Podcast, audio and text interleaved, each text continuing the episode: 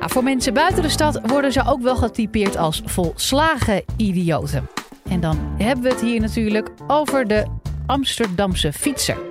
Als een kip zonder kop lijkt hij zich door het drukke verkeer in onze hoofdstad te manoeuvreren. Een socioloog Gerben Moerman van de Universiteit van Amsterdam vertelt in deze podcast hoe de Amsterdamse fietser het elke dag opnieuw toch steeds weer voor elkaar krijgt om heel huids thuis te komen.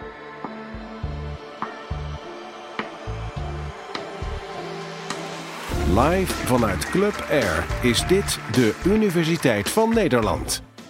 Waarom mogen wij wel door rood fietsen en toeristen niet? Ik zal het antwoord niet geven, dat mag niet bij de Universiteit van Nederland. Je moet wachten tot aan het eind. Ik zit dagelijks op deze fiets. En dan fiets ik vanaf het Amstelstation of als ik niet zo ver wil fietsen, vanaf Centraal Station naar mijn werk. En dat is eigenlijk met gevaar voor eigen leven. Levenslink is het om in Amsterdam te fietsen. Buitenlandse auteurs schrijven over Amsterdam. Ja, geweldige stad, geweldige stad. Maar een chaos in het verkeer. Een immense chaos. Niemand houdt zich aan de verkeersregels. Het is levensgevaarlijk. En, nou ja, ik zit er dagelijks in. Met die kleine wiebelwieltjes. Dat levensgevaarlijk. En dat vinden niet alleen buitenlandse auteurs, dat vindt ook de gemeente. Terecht halen ze alle paaltjes weg, of ze zetten er lampjes op nu in Amsterdam. Maar ze hebben een aantal jaar geleden, in 2011, een groot symposium gehouden over fietsen. En fietsen in Amsterdam en het gevaar van fietsen in Amsterdam. Fietsers in Amsterdam. Als je links moet en de kortste weg is schuin, dan ga je schuin. Chaos. Hoe kunnen we hier nou ooit beleid op maken? Dit kan toch niet? We zetten daar een geweldig net stoplicht neer. Wat heel mooi afgesteld is. En wat doet iedereen? Iedereen racht er gewoon doorheen. Schuin over, over eh, het zebrapad. Automobilisten doen raar. Wat gebeurt hier? Wat zegt dit eigenlijk over fietsen in Amsterdam? Het mooie anarchisme hoor ik. Chaos. Amsterdam. Typisch Amsterdams. Wat doen we? Als we redeneren, als we naar dit kijken. We zien we kijken naar en zien één fietser die zich niet aan de verkeersregels houdt. We zien een tweede fietser die zich niet aan de verkeersregels houdt. We zien een derde fietser die zich niet aan de verkeersregels houdt. Een vierde, een vijfde, enzovoort. En we gaan concluderen. We concluderen, verrek. Fietsers in Amsterdam zijn idioten. Houden zich niet aan de verkeersregels. Dat is de uitkomst. En die manier van redeneren noemen we inductie. Dat is geen kookplaat dus. ja, dat is het ook. Maar in de sociale wetenschappen, of in de wetenschappen, wordt het vaak gebruikt om een manier van redeneren uit te leggen. Namelijk van specifieke observaties, één voor één, naar een algemeen geldende regel. Fietsers in Amsterdam houden zich niet aan verkeersregels. Heel voorzichtig zit hier iemand vooraan nee te schudden. En dat is heel goed. Want het is een beetje een naïeve manier van redeneren. Waarom is het naïef? Ik wees daarnet bij het filmpje op de gevallen die gek deden. Ik verifieerde alleen. Verdikke me, dat hadden we net toch geleerd. Bij Paul is dead. Verificatie. Alleen verificatie is niet goed. Dat noemen we confirmation bias. Ik heb zo'n jasje, ik heb hem al drie keer op straat gezien. Je hebt een nieuwe fiets en je ziet verdikke me iedereen met die nieuwe fiets rijden. Je hebt een nieuw mobieltje en iedereen heeft zo'n ding. Dat noemen we confirmation bias. Waarom? Omdat je erop gericht bent. Je bent gespitst op het levensgevaarlijke verkeer in Amsterdam. Ik heb jullie eerst iets verteld. En daarna zijn jullie met z'n allen, nou ja, niet allemaal, een aantal van jullie er toch een beetje ingestonken. Mee gaan redeneren. Case 1, case 2, geval 1, geval 2, geval 3, geval 4. Met z'n allen betekent dat er is een algemene regel. Dat is het tweede probleem. En dat probleem noemen we het inductieprobleem. Dat is een klassiek probleem. Namelijk, hoeveel fietsers hebben we nodig om te concluderen dat fietsers in Amsterdam zich niet aan de regels houden? Veel? Heel veel? maar wat is, wat is heel veel? Moeten we tien fietsers zien? Moeten we honderd fietsers zien? Duizend? Twee miljoen er was een wetenschapsfilosoof en die zei: Hoeveel witte zwanen moeten we zien om te zeggen dat alle zwanen wit zijn?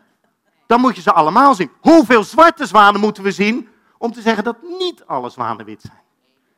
Juist. En dat is het punt. Inductie, het inductieprobleem is, wanneer je gaat verifiëren, blijf je verifiëren. En kun je blijven verifiëren tot je een ons. Je hebt maar één tegenbewijs nodig, één falsificatie nodig, om te zeggen, verrek, ik had niet helemaal gelijk. Hoeveel mensen stopten er wel voor het rode stoplicht? Meer dan één. Veel meer dan één. Ik durf te zeggen 95%. Ik ging er een beetje voor staan zo.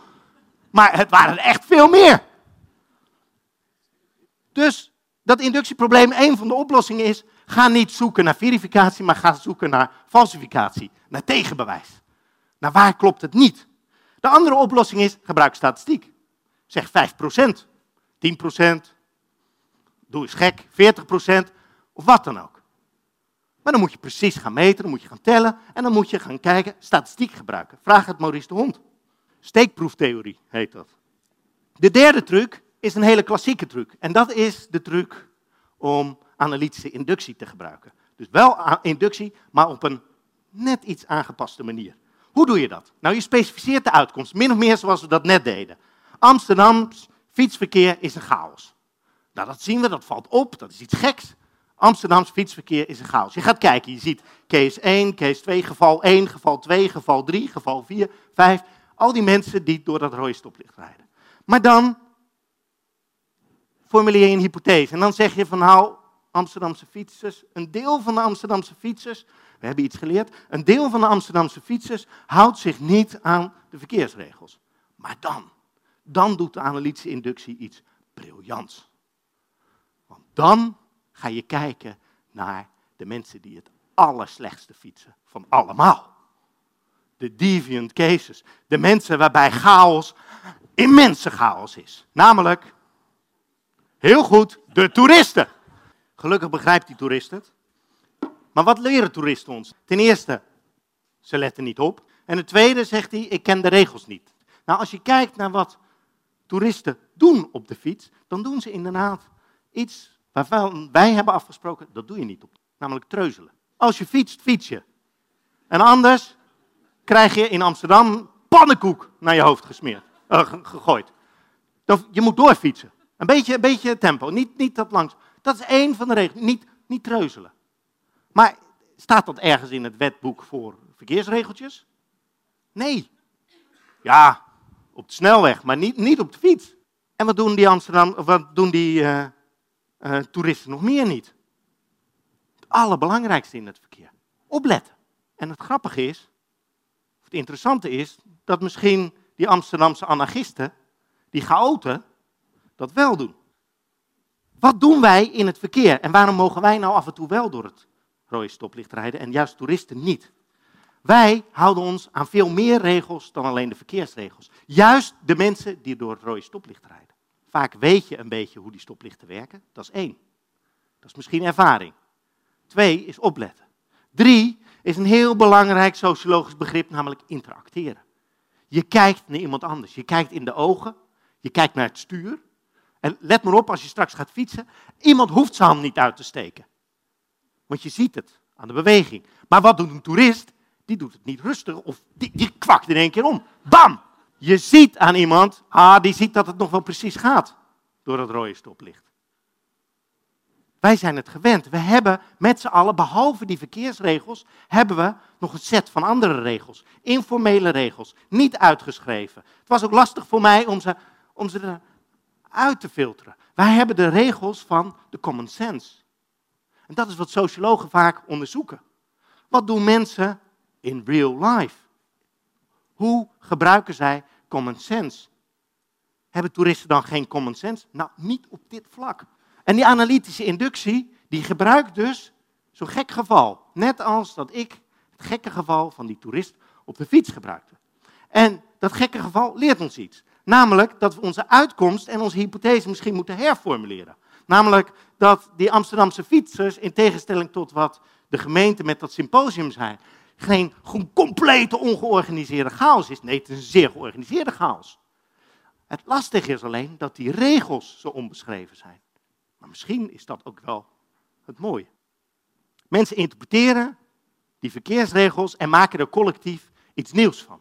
Informele regeltjes. We hebben vanuit enkelvoudige gevallen geobserveerd, een regel geformuleerd, die regel aangepast, de hypothese aangepast op basis van die toeristen. Weten we het dan zeker? Heb ik het dan hierbij hard gemaakt? Nog niet helemaal. Het beste zou zijn als we dit zouden gaan testen in een experiment.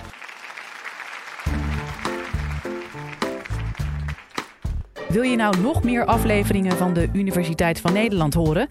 Bijvoorbeeld over de vraag waarom zoveel millennials kampen met een burn-out? Of hoe je een oogbal kunt bioprinten? Check de hele playlist.